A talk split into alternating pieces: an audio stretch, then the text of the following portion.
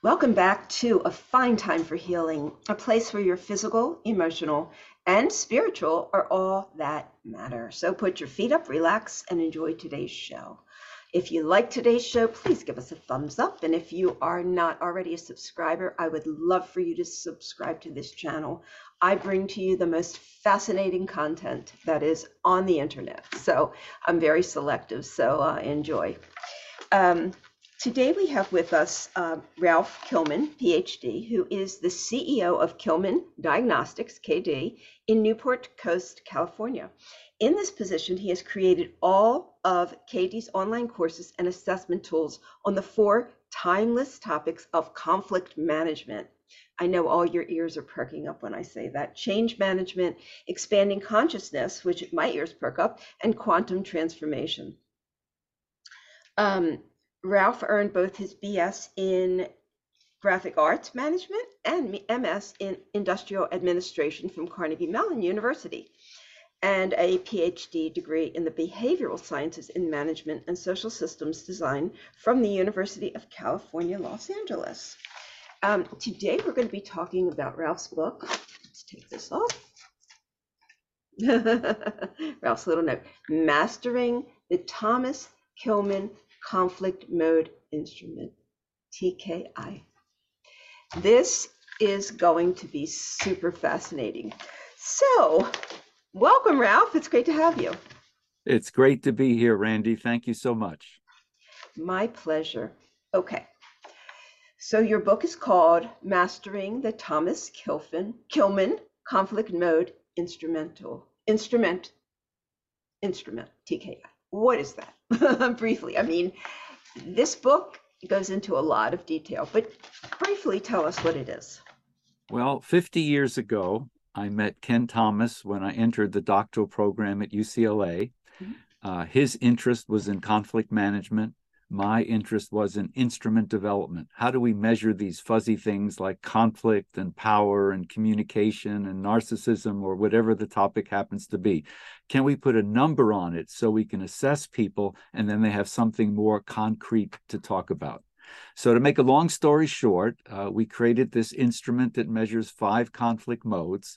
I should mention that in the early 70s, when we did this, there was hardly any discussion in the media about conflict. Conflict was a topic in a sociology course, maybe a political science course, maybe a psychology course, but that was it. And then fast forward uh, the last decades, particularly the last one, uh, all that people really talk about now is conflict, whether it's inside themselves, with other people, in the workplace, not to mention international conflict and civil wars, polarization on the political front. Uh, we are enmeshed with conflict.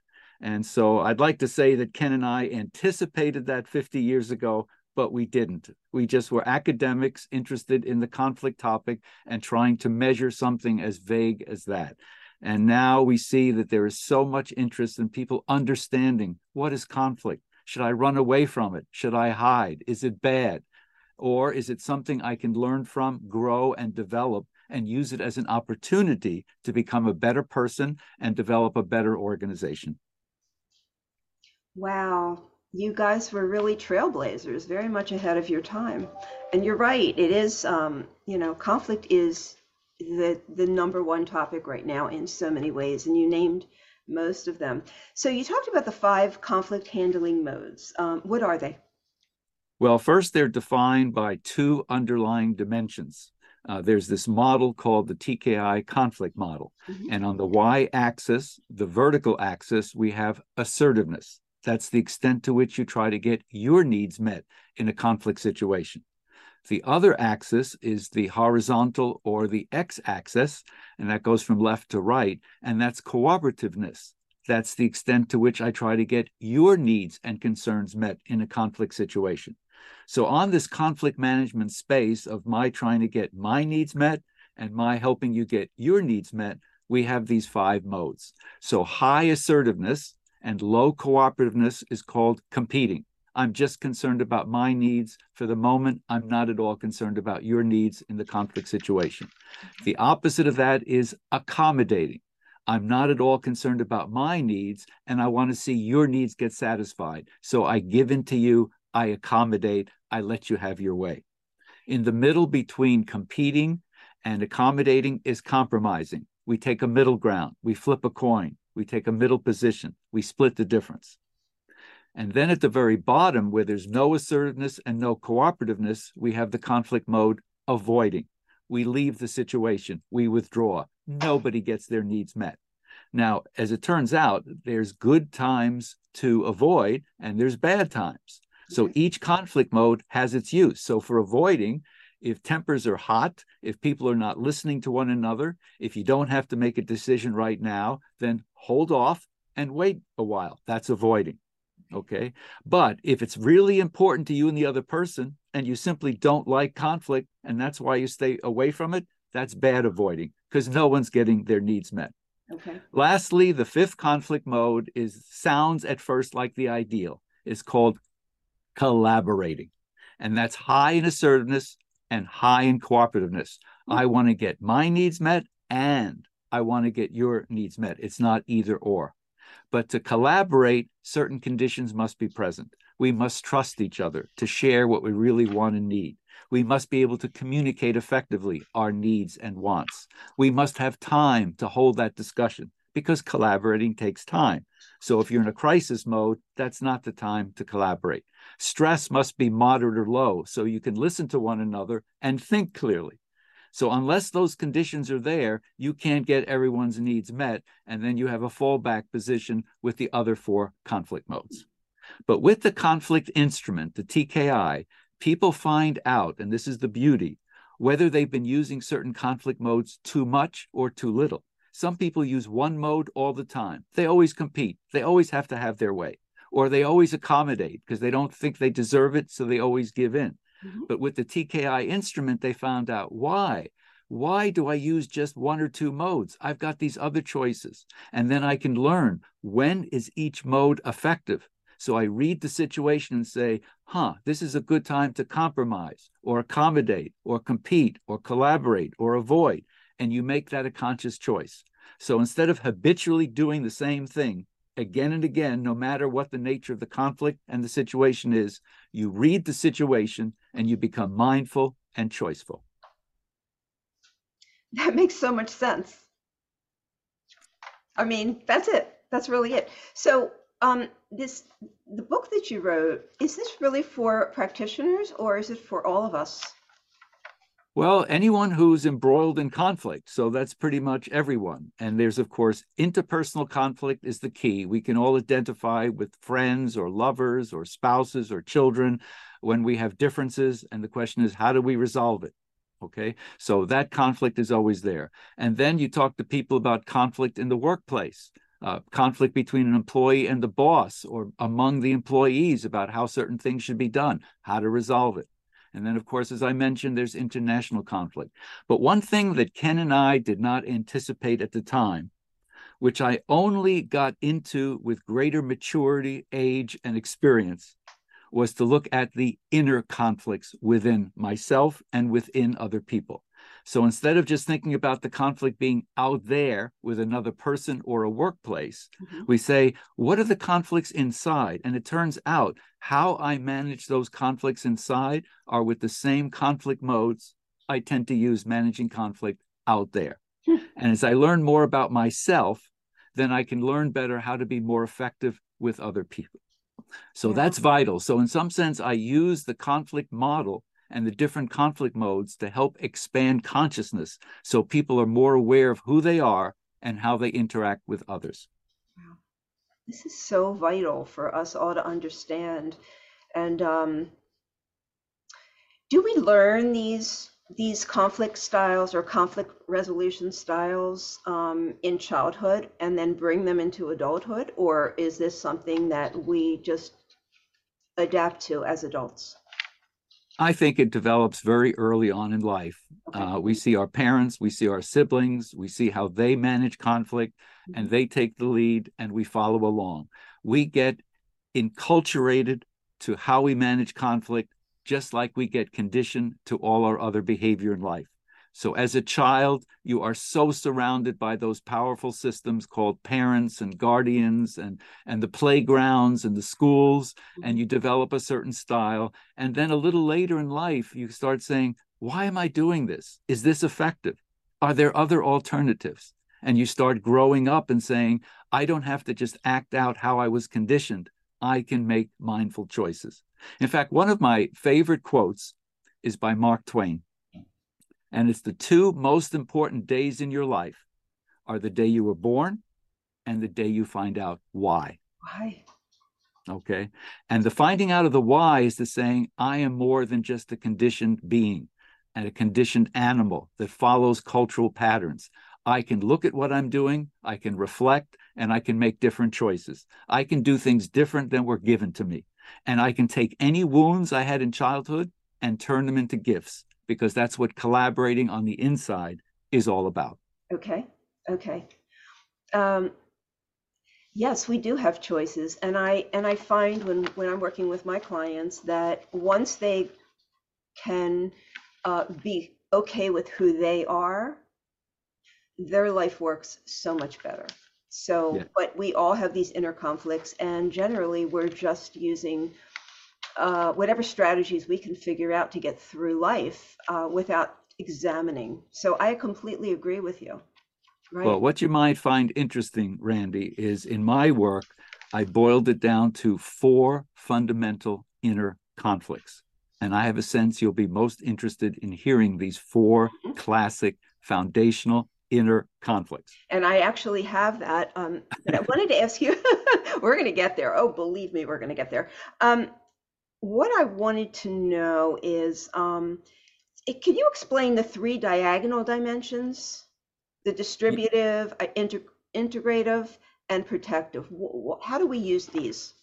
Well, as I mentioned, assertiveness and cooperativeness are the two underlying dimensions that are the y axis and the x axis. And then on that model, we can place the diagonals.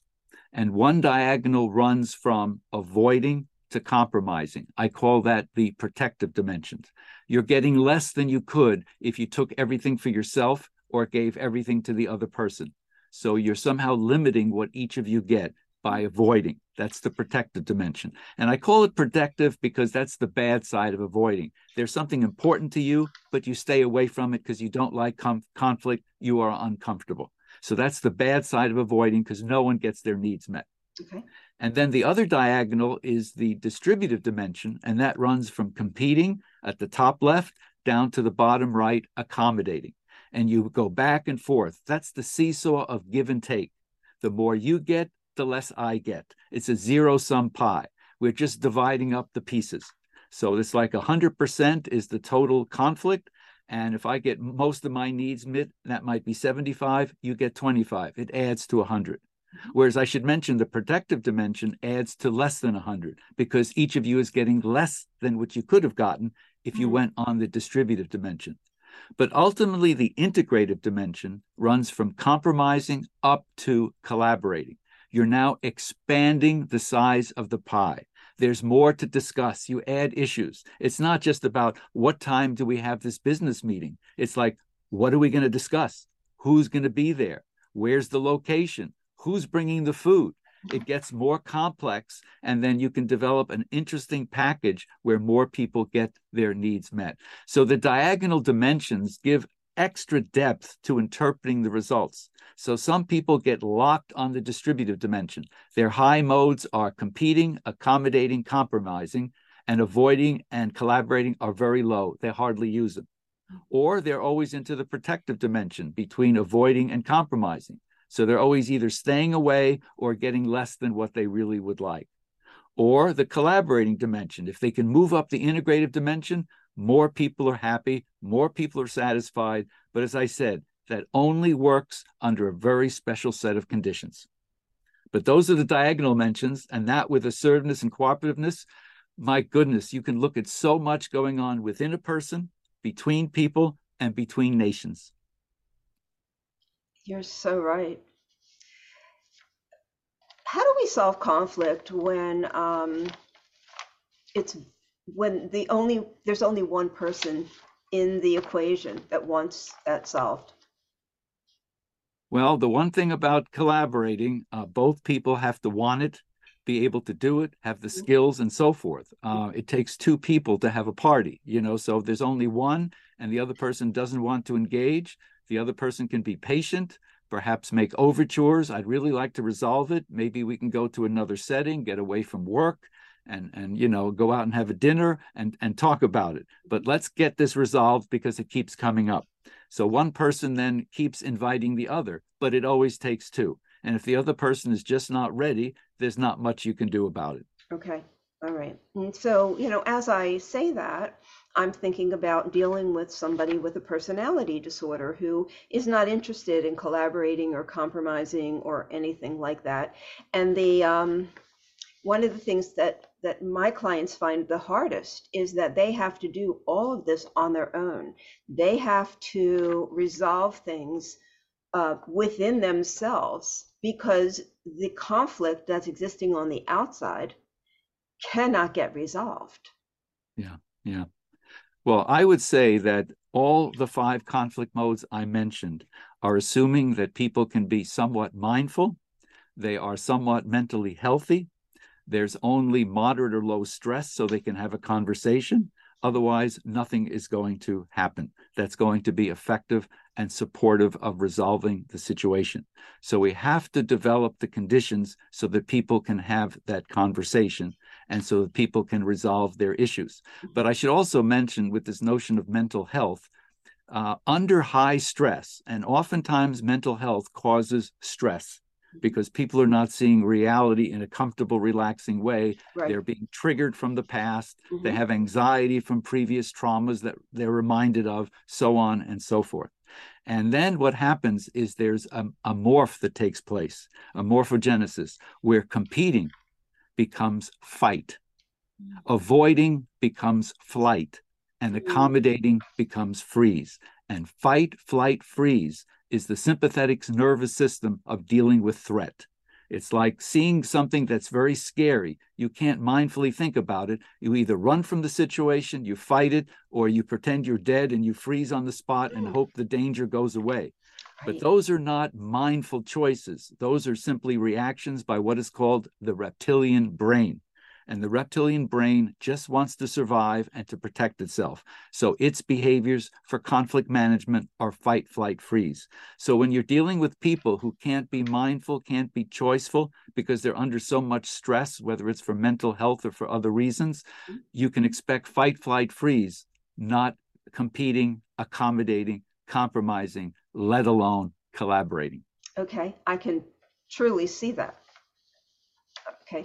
And so when we're in fight, flight, freeze, um, nothing's going to get really resolved. And, and, and we're in those, you know, in fight, flight, freeze. Um, how do we begin to resolve within ourselves? You know, when, how do we get out of that mode um, to the point where we can wake up and become mindful of what we need to do for ourselves? Well, I've seen a lot of programs develop about mindfulness. Mm-hmm which includes things like yoga and reflection mm-hmm. and people going on consciousness retreats to learn more about themselves. And I would like to see this brought into organizations. In fact, I wrote another book uh, called The Courageous Mosaic. This was back 2013, I believe it was.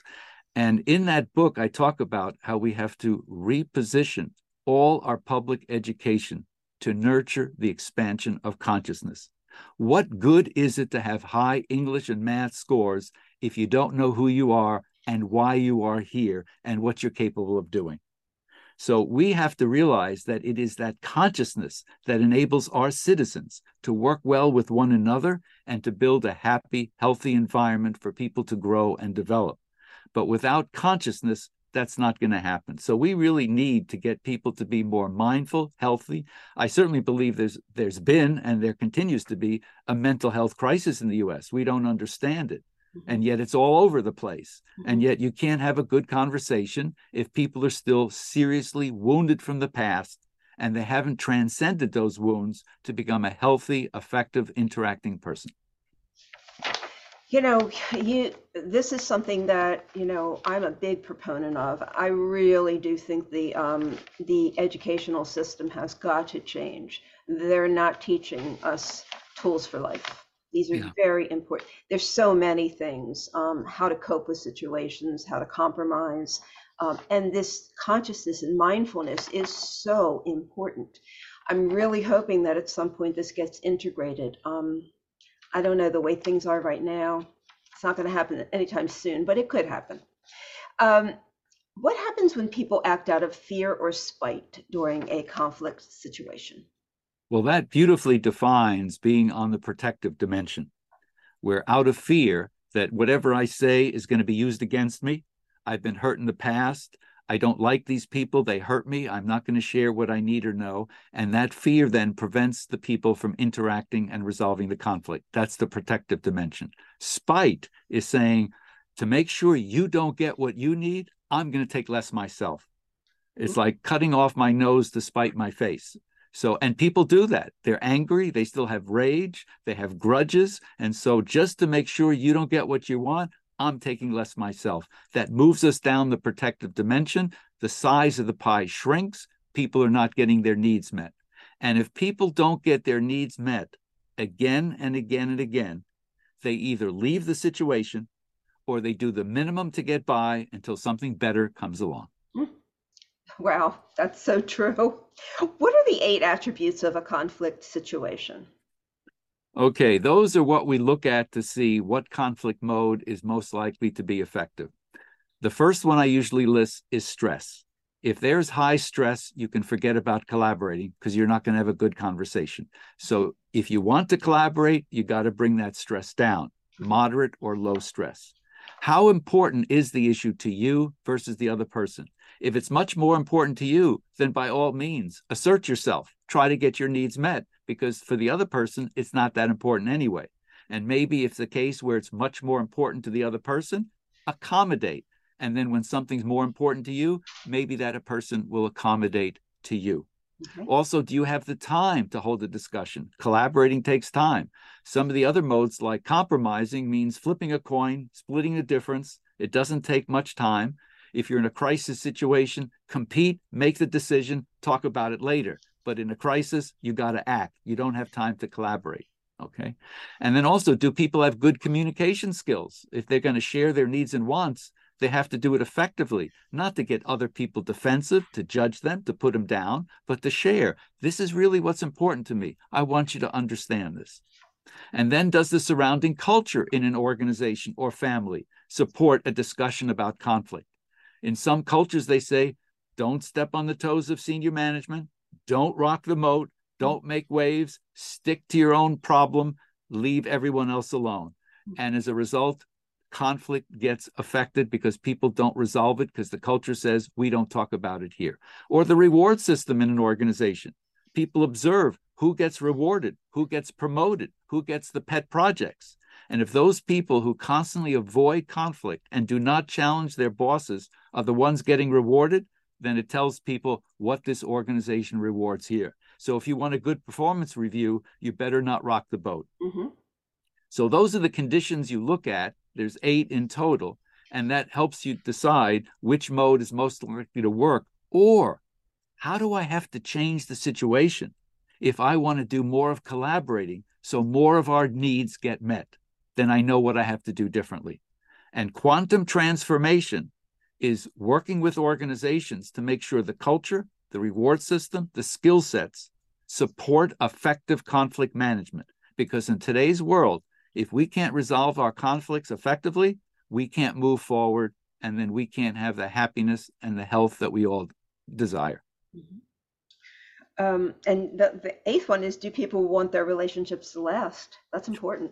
Yeah, I mean, if you are so competing that you're always getting your needs met and the other person doesn't, as I mentioned, ultimately they're going to leave the situation or just give you lip service and do the minimum to get by. Mm-hmm. So if you want the relationship to last, over time, people need to get their most important needs met, period.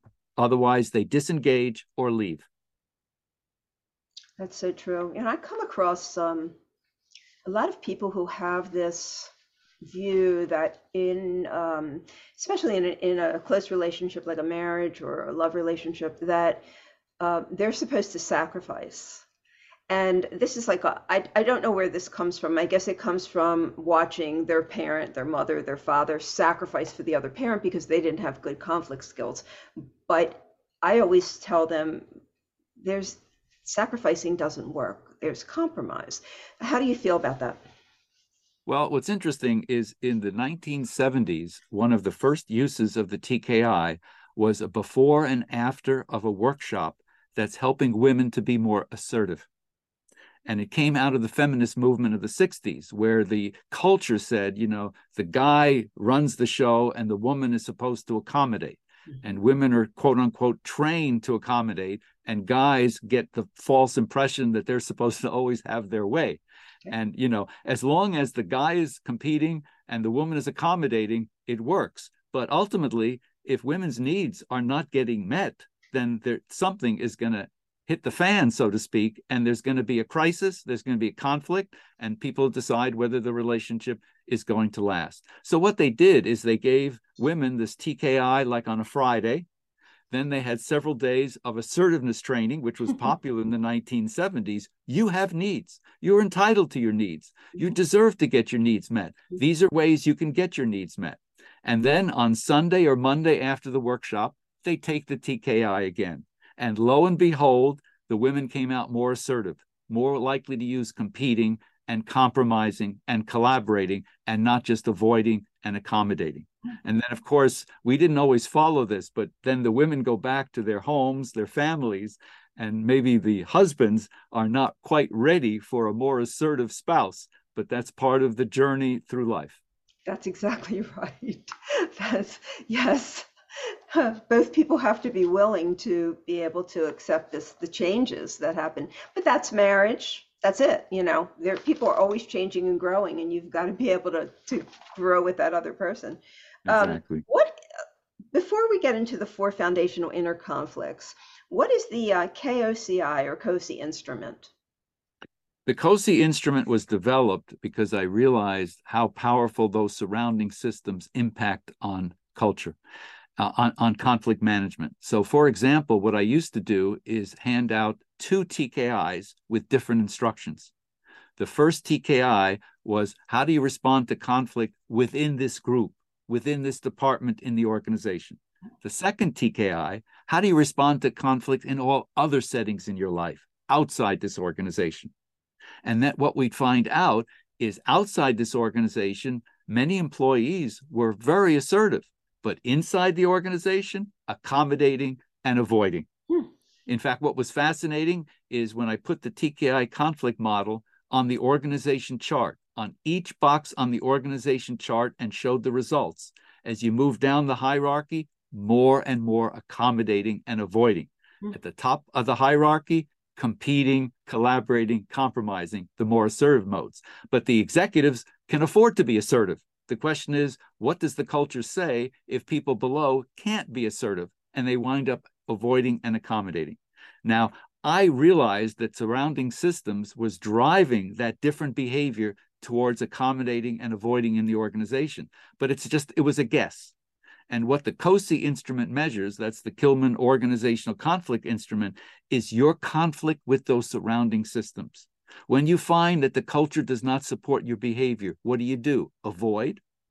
Do you talk to people? Do you try to collaborate? Do you compete? What do you do to resolve that issue? If the reward system is not conducive to effective conflict management, do you just let it be or do you do something? How do you address that conflict? It is a conflict. How do you resolve it? Mm-hmm. And what's interesting is a lot of people don't realize that they are in conflict with their surrounding systems. They may want to do something in the family or in the neighborhood or in the workplace, but the culture and the reward system says, don't you dare, because you're going to get in trouble and it's going to hurt you.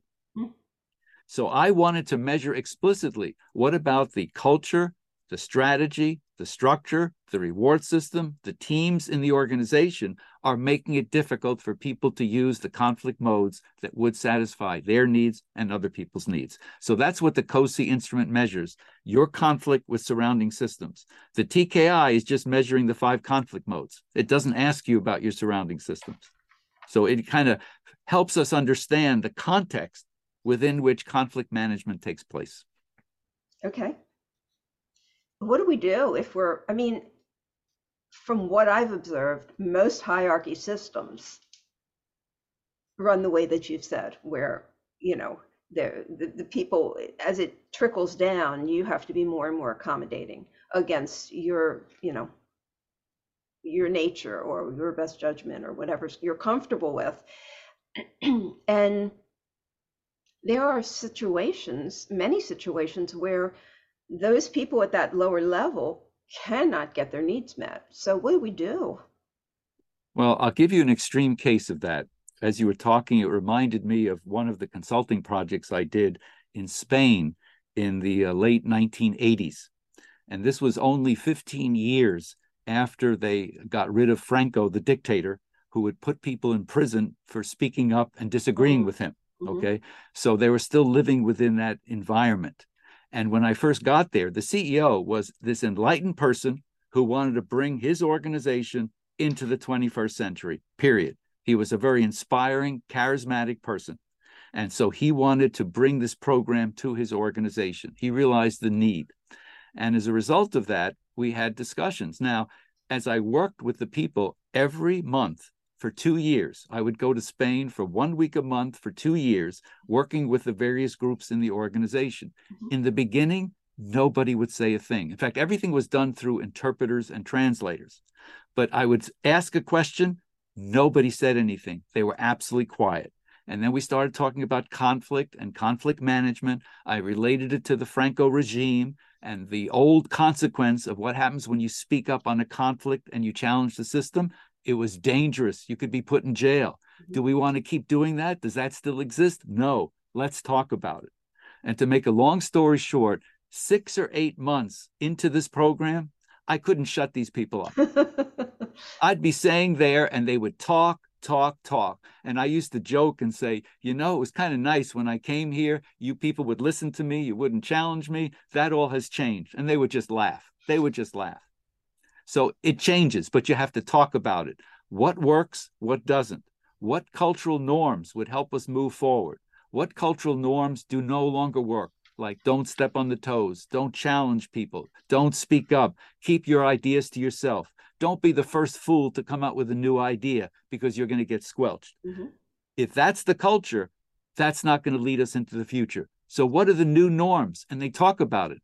Most organizations have never had a conversation about this. Right. What do we do one another that helps us or hurts us in doing well and being satisfied with our work? Hmm. If you don't have that conversation, no change will take place. And it must be done in a workshop setting where it's safe. In fact, in the first few months, I separate the bosses from their subordinates in every group. Everyone's in a peer group because unless the culture supports openly speaking when the boss is present, you can't have a good workshop.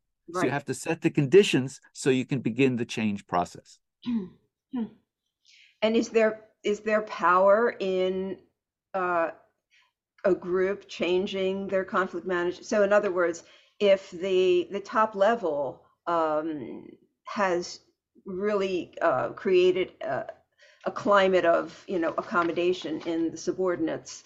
Um, can the subordinates get together and create some kind of change, or you know, I guess that would really man, um, depend on whether the upper level level upper level management is willing to well there's always pockets in the organization where somehow people defy the odds and say i want this environment and within my group this is how we're going to operate even though when i go to other department meetings it's a very different scene. Okay. So there's going to be some variation but it's unlikely there's going to be a system-wide transformation if senior management is not supportive behind and gives the best example of what the new behavior is. The CEO, the senior executives have to lead by example because their subordinates, the employees at the lower levels, they look and see what's valued, what's important, what do they really want. They're always reading their executives and their bosses and their managers. So, those managers and bosses, in fact, I have programs with the senior executives to say, let's act out the behavior that's going to kill the program. What mm. would you say? What would you do to make sure this program dies? And on the other hand, what would you say or do if you wanted to give people the inspiration that we're going to make a difference? We're taking this seriously and we're going to see it through. We're not going to give it up like we did on many other programs that we had for two months and then went on to something else. We're going to stick with it. They have to set the example if you're going to have system wide quantum transformation. Okay, that makes sense. Okay, now let's get to the four foundational inner conflicts. Okay. All right. So the first one, are you a physical body or an energy body? Okay. Um, in in your book, you demonstrate that a disempowered life on the protective dimension is entirely focused on surviving day after day. Yeah. And then after that, you demonstrate what happens when the person radiates the higher levels of emotional energy, such as courage, neutrality, willingness, acceptance, and reason as channeled through their heart chakra and their throat chakra. Okay. So speak to that in layman's terms. What did I just say? Well, in the Western world, I find that people see the world in physical terms. I'm a physical body, that's who I am. What sometimes has been called a skin encapsulated ego. I am what's inside my skin, and it's all physical. Okay. And as a result of that, that's all that I see. That's how I interact with people. And yet, in the Eastern world, we've been exposed to this, there's a thing called subtle energy. And when you walk into a room, you can feel the mood. It's not something physical. You sense it, you can read it. Emotional intelligence is all about reading the cues, the emotions, the energies. That may say more than any words that anyone says that comes out of their mouth. So the question is do you recognize that the universe is also about energy, the transmission of energy, and that ultimately energy moves the world? It, it's another translation of Einstein's famous equation of E equals mc squared. Energy is all what matter is about, and matter ultimately comes down to energy. And it's not just gross energy, it's subtle energy. And the spread of consciousness has a lot to do with subtle energy. And we also learn from the Eastern world about the energy centers in our body, the chakras, you know, the root, the genital, the vortex, you know, the heart, the throat, the you know, the third eye, and then the crown chakra. These right. are energy centers where we radiate this. Well, part of expanding consciousness is radiating energy through the higher chakras. So instead of anger and fear and pride and grief and shame, just listen to what that sounds like. We have love, joy, peace, and compassion. And when you interact with people from love, joy, peace, and compassion, the words sound completely differently the energy, the feeling is different. Different things happen. So collaborating works better when you are surrounded by a culture of love, joy, peace, and compassion, not fear, spite, anger, and grief. It doesn't work. So the first inner conflict is to realize, and I always set it up as a either or choice on the distributive dimension. I'm either a physical body or an energy body. I set it up purposely because ultimately we integrate the two on the integrative dimension and we realize we are both a physical body and an energy body. I am all of that. So I can be more to myself and be more to other people. And incidentally, that also means I have more opportunities for healing, all kinds of illness, disease, and health, because I can use solutions that deal with my subtle energy and not just my physical body. Yeah, you know, um, many people who have suffered um, abuse, emotional abuse, physical abuse in childhood end up having very extreme energetic sensitivities. Um, I find this with many of my clients, and I found it with myself. And because we grow up in an environment where we, for survival, we have to anticipate the energies around us. And so that becomes a norm for a child, and we take that into adulthood. And, excuse me. So it complicates people's issues when they get to be adults because they're not realizing that a lot of what they're taking in is from other people's energies, you know? Yeah. And and so, projected from the past that has nothing to do with the present. That's true. Absolutely, that's true. So um, I tr- always try to broach that with people. Um, some people think it's very woo woo, and what is this energy thing? You know, I'm not I'm not about energy, but it is. It, when somebody tells me that they get it, I know that we have we can really really move forward because they have to understand that they're both, you know. Well, I spent uh, 30 years at the University of Pittsburgh, and whatever Pittsburgh is in Pennsylvania and the East Coast, I was not exposed to consciousness. I got involved in therapy, but not subtle energy and those sorts of things. And then in 2001, I lived my dream and moved to California. Mm. And I discovered that California is a candy store for consciousness retreats, energy, meditation, you name it, it's here. I didn't experience that in Pittsburgh. and that's why I started really looking at myself on all these dimensions mind, body, soul, and spirit, mm-hmm. and then did work to bring it into organizations. That's the radical thing. Mm. Because I would be in l- large audiences with hundreds, if not a few thousand people, and I ask them to raise their hand. How many people have heard about Reiki and yoga and mindfulness and, and are doing this in your personal lives? So many hands go up. Then I ask, how many people are having these discussions in the workplace? All the hands come down. It's like taboo to bring consciousness and subtle energy discussions into the workplace. And yet, people spend most of their waking lives at work okay? And as a result of if they can't find peace and joy mm. through their work in their consciousness then they're not being very fulfilled in life. So we have to make sure that places of work is where you can express your soul your passions yourself in the truest form possible. Or as shakespeare said to thine own self be true. That means all of it not just some mental component everything. Hmm. right right.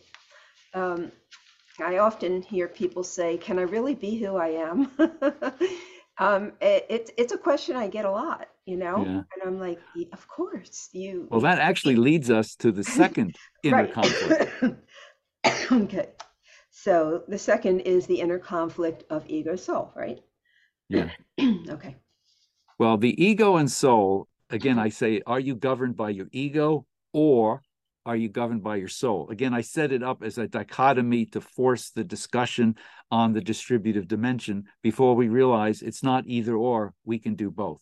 Okay. The ego is most concerned about fame, glory, achievement, accomplishment, immortality, control, power, those sorts of things.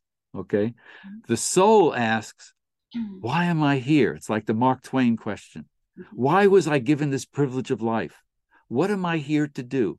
What is my piece of the puzzle? What is my mission? How can I leave more behind than what I brought into this world and into this life?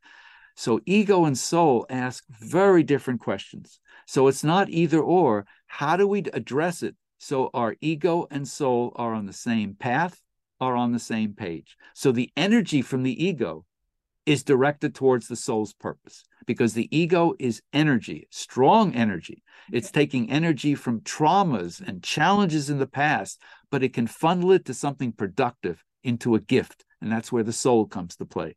So you take that ego energy and you put it in the direction of why your soul is here in the first place. And then everything you do feels more meaningful, hmm. is more meaningful, and has more impact on other people.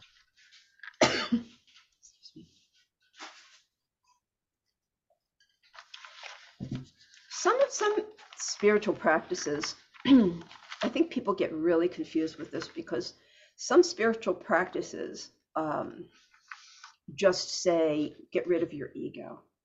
We can't do that can we? No. In and fact i even really say, do that right? in fact i say in, in the book why would you want to destroy or discard anything that served your life and your interest so it's not about saying i got to destroy my ego to serve my soul it's how can I get them on the same page? That's a part of me. That's valuable. Why would I want to discard that? In fact, the basic principle is what's called include and transcend. So everything you've done, you include, but then you transcend it. You go beyond it. But you don't destroy and discard anything. It's all part of who you are. You can use it for good purposes or it can drag you down. Yeah, I think um, Eckhart, Eckhart Tolle uh, talks a lot about you know getting rid of the ego, and um, that's very confusing to people. I mean, when you do that, uh, it, it it bring it makes you one dimensional you know Yeah. and and we aren't one dimensional you know we are I find it more productive to say, rather than getting rid of something, how can I transform this into something that's more useful that serves me and other people? Mhm. I think that's the healthiest approach because it says that's taking all of who I am and doing something healthy and productive with it. right so why does ego get such a bad rap Well, it has uh, the lingo of, you know, somebody with a big ego who's a bully and hurts other people, and we want to destroy and get rid of that. I still say that sometimes when people have been bullies, they do transform and they become the most effective managers, but Mhm. not until they wake up, see what they're doing, and have the courage and the strength to go on a different path. Mm, But essentially, we, we want to talk about it. But the ego has a bad rap because it's often associated with the really negative sides of ego when people are hurting, bullying, yelling, and harming others. right Or in the egocentric self, that all that you're the only human being and everyone else is an object and be treated accordingly. That brings in the whole narcissism, for example. Exactly, exactly. um, okay, so the third foundation or inner foundational inner conflict. Why does the inner? Okay, so inner conflict. Why does the inner conflict of self versus systems purposely challenge the self identity of anyone who does not yet grasp the unity of the spiritual universe? Yeah, this is a very important one. Well, they're all important, but They for are. different reasons. But this speaks to what I said, said earlier about the KOCI instrument, where I want to measure your conflict with the systems. I find that most people see those surrounding systems, culture, strategy, structure, reward system, as being outside them, outside their skin. Therefore, someone else's responsibility.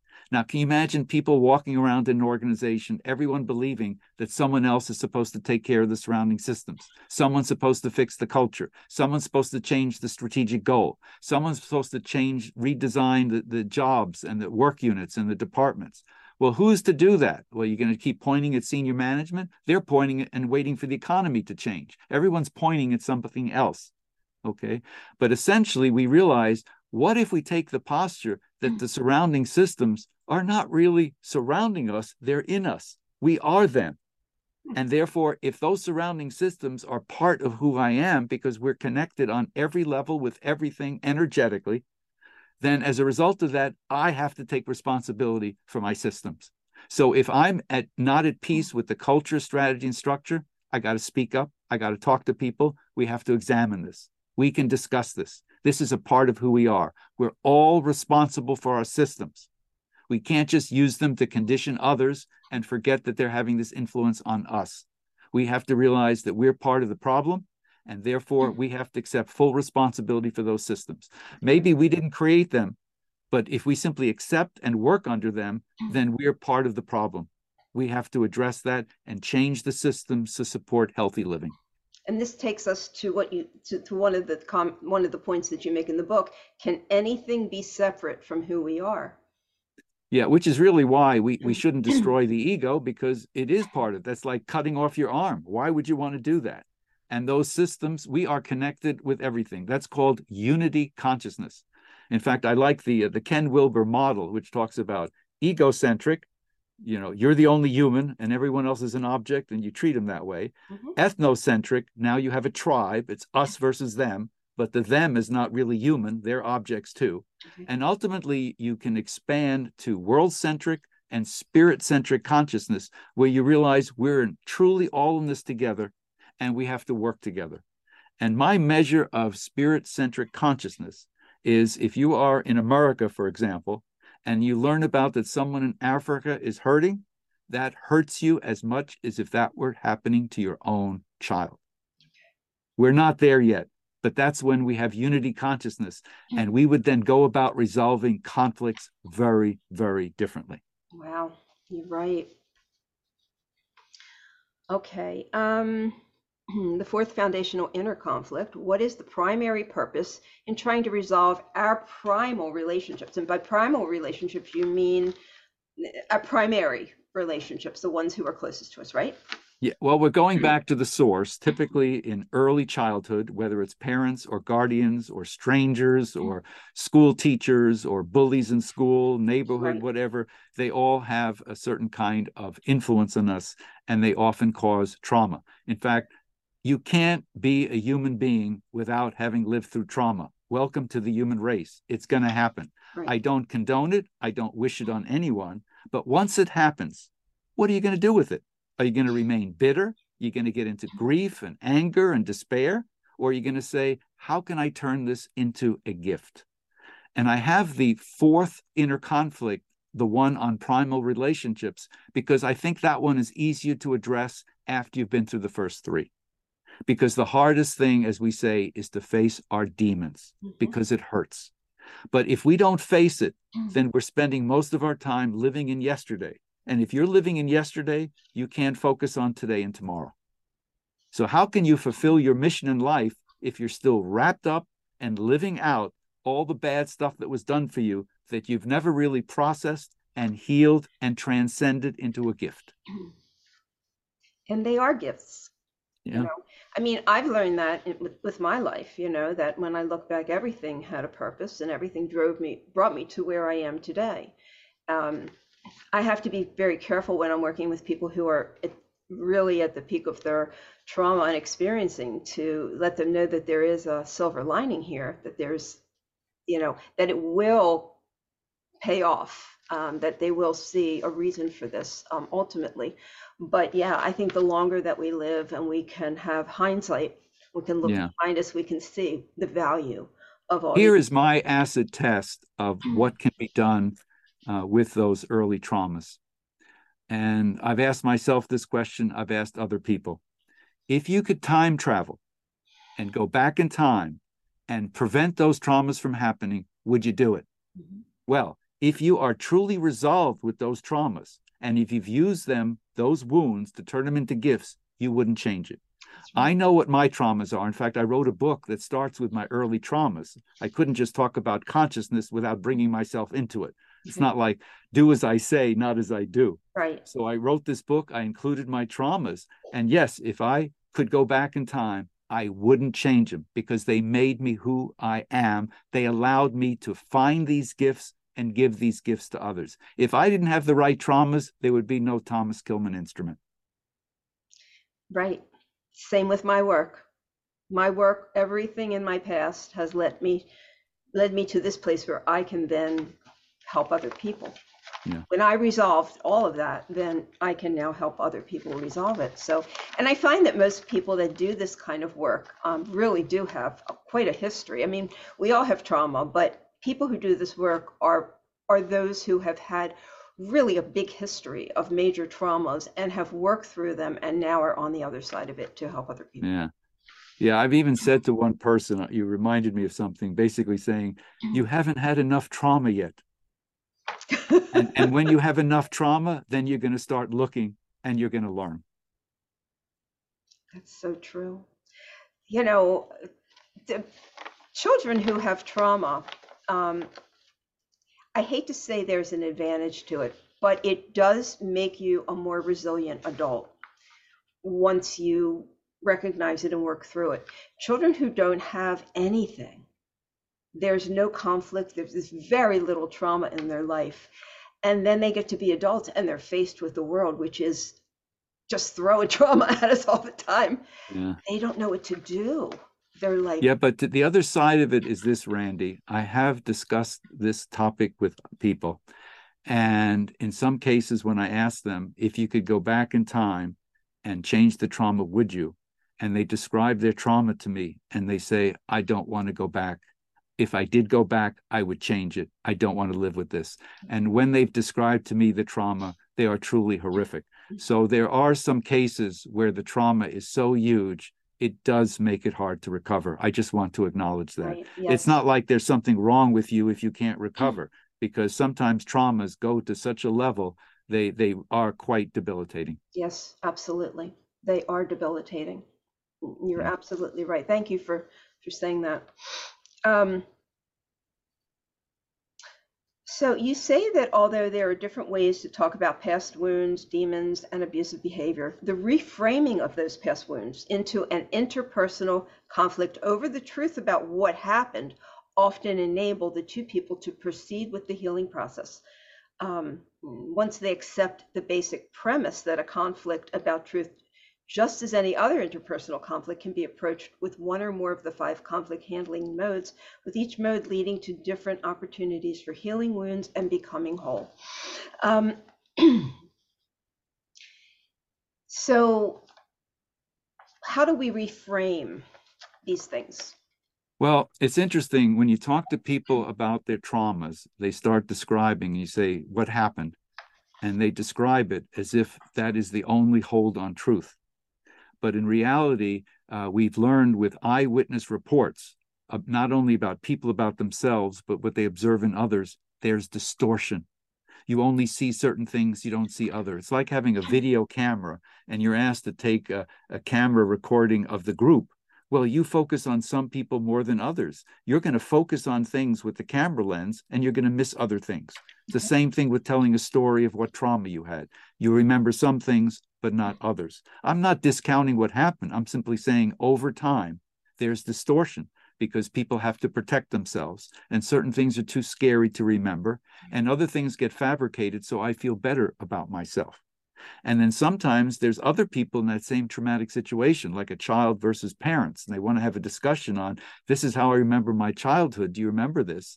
And then if they can hold such a conversation over the truth, they find out their parents had a very different version or the stranger had a different version about what happened. It's not that it wasn't traumatic, but mm. there is a discussion about what really happened. And sometimes there's distortion.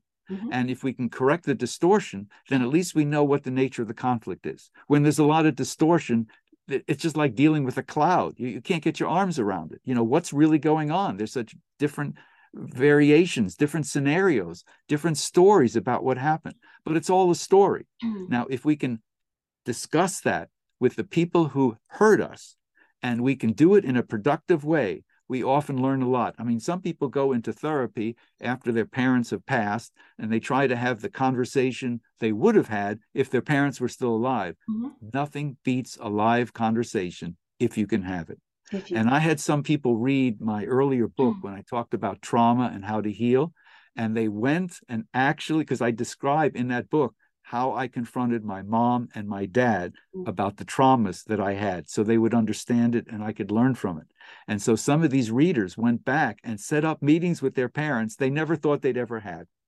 And I remember one person had a meeting with his dad when he was very old. And ultimately, the dad said, That was the best present you could have given me. Aww. I now understand. So it, it's amazing what a conversation can do if you're able to hold it. And once you've gone through those first three inner conflicts, I think you'll find it easier to set up meetings and discuss what happened in the past with those primary caregivers that caused trauma, and let's see if we can resolve it. And by discussing what really happened, I can correct my mm-hmm. own distortions and other people's distortions. So at least I know what is the real nature of the conflict, not what I added to it with fabrications to survive and to protect myself. Okay. And I do have to point out here that um, because of the work that I do, and so many people who are listening have had um, abuse of a parent who is personality disordered and um, have tried numerous times to bring the subject up, to get information, to confront it, only to be told that never happened. Yeah. So I know a lot of people are are hearing this and going, yeah, I've done that. I've tried, you know. So I only have my version because uh, the other parties uh, refuse to admit that they've done anything wrong. They just won't go there, and that's well. I can difficult. suggest. I can just suggest this, Randy. In my own case, I kept bringing it up. I did not give up, and as my parents got older, their resistance goes down. So if you persist and you do it in a nice, constructive way, not to hurt them, not to blame them, not to put them down, but to learn if you can do it in a healthy, constructive way, it is more likely they will reciprocate. but you may have to do it, ask for it many times. It may take a while. You may have to wait till they're old and their defenses are down, and then you can maybe have that conversation. But if you can have it, it's a very healing conversation. I, I would imagine that it is. Um, in my experience, um, as people get older with this narcissistic personality disorder, they tend to get more dug in. They tend to get more rigid, um, and they um, it it is it's a very difficult conversation and sometimes for self-preservation in order for people to heal they can't keep going back into these conversations and Yeah. have the same rejection and rejection and rejection they eventually they just have to move past it um, so it's wonderful if it can happen. It really is. And I Yeah. do think that people should absolutely try to do that. But I don't want anybody to think that they've failed because they've been No, that that's an excellent point. I, I think the lesson is give it a try, do the best you can. But if the other person doesn't reciprocate, you're going to have to find a way to resolve it on your own so you can move forward in life and not continually swim in the mess that was created, which prevents you from living today and tomorrow. Exactly, exactly. We have to make some hard choices sometimes. Yeah. Um, you know, and and and I think the the deepest wound is our um, family of origin. Uh, when we can't resolve that, that's very very difficult for people. But that's a lot of what I, the work that I do. Yeah. So this is just incredibly fascinating, um, and you've done some amazing, brilliant work with us. So, um, mastering the Thomas Kilmann conflict mode instrument, TKI. Um, so, how can people get this book? Oh, go. There it is. Okay, well, it's available on Amazon across the entire planet, whether it's the US, England, Australia, Germany. Uh, it's on Amazon, and that's probably the easiest way to order it. Okay. And do you have a website um, where people can go and do you, do, do you blog or anything like that about this? Yes, I have a, a, a website that has just so much information. I have most of my uh, many articles there for people to download and read. And I have 11 online courses. I have other assessment tools, all available on my website. I have many blogs and articles. And that website is www.kilmann, one L, two N's, diagnostics.com. So it's www.kilmanndiagnostics.com. Okay, great. And uh, are you still researching? Are you still working on this? Well, it's interesting. Uh, before I wrote that TKI book, which just came out two months ago, my previous book came out in 2021, and I claimed that that was going to be my very last book, and I was done writing. And then this past year, someone said to me, Did you ever think about putting everything together about the TKI in one book? And I said, Huh, no, I think I'm going to do that now. But so right now, I don't know if I'm going to be doing another book. Gotcha. Right. Oh, I get I'll, that. I I'll, get. I'll wait and see. I'm happy with what I've done. I feel very content, but uh, we'll see what comes into my view. Right. I, I mean, I know um, the last book that I wrote, I had no idea I was going to write it. And I have, um, I'm friends with somebody who is a psychic medium, and she said, You have another book. And I'm like, No, I don't. I don't want to write another book. She goes, No, you have another book. I'm like, Okay. And there it Well, the- was. So I the get what you're, I get what you're saying. When the time is right, it will happen. Absolutely. Well, it's been great talking to you. Thank you for educating us in this way um, and helping us to see how we can um, experience conflict in a, in a, in a better way um, and therefore experience life in a better way and have better relationships. So I really appreciate this. Thank you so much, Randy. I enjoyed our conversation Yeah. immensely. Thank you. Me too. It's been great talking to you and have a wonderful day. Okay, you too. Take care. Okay. Bye bye.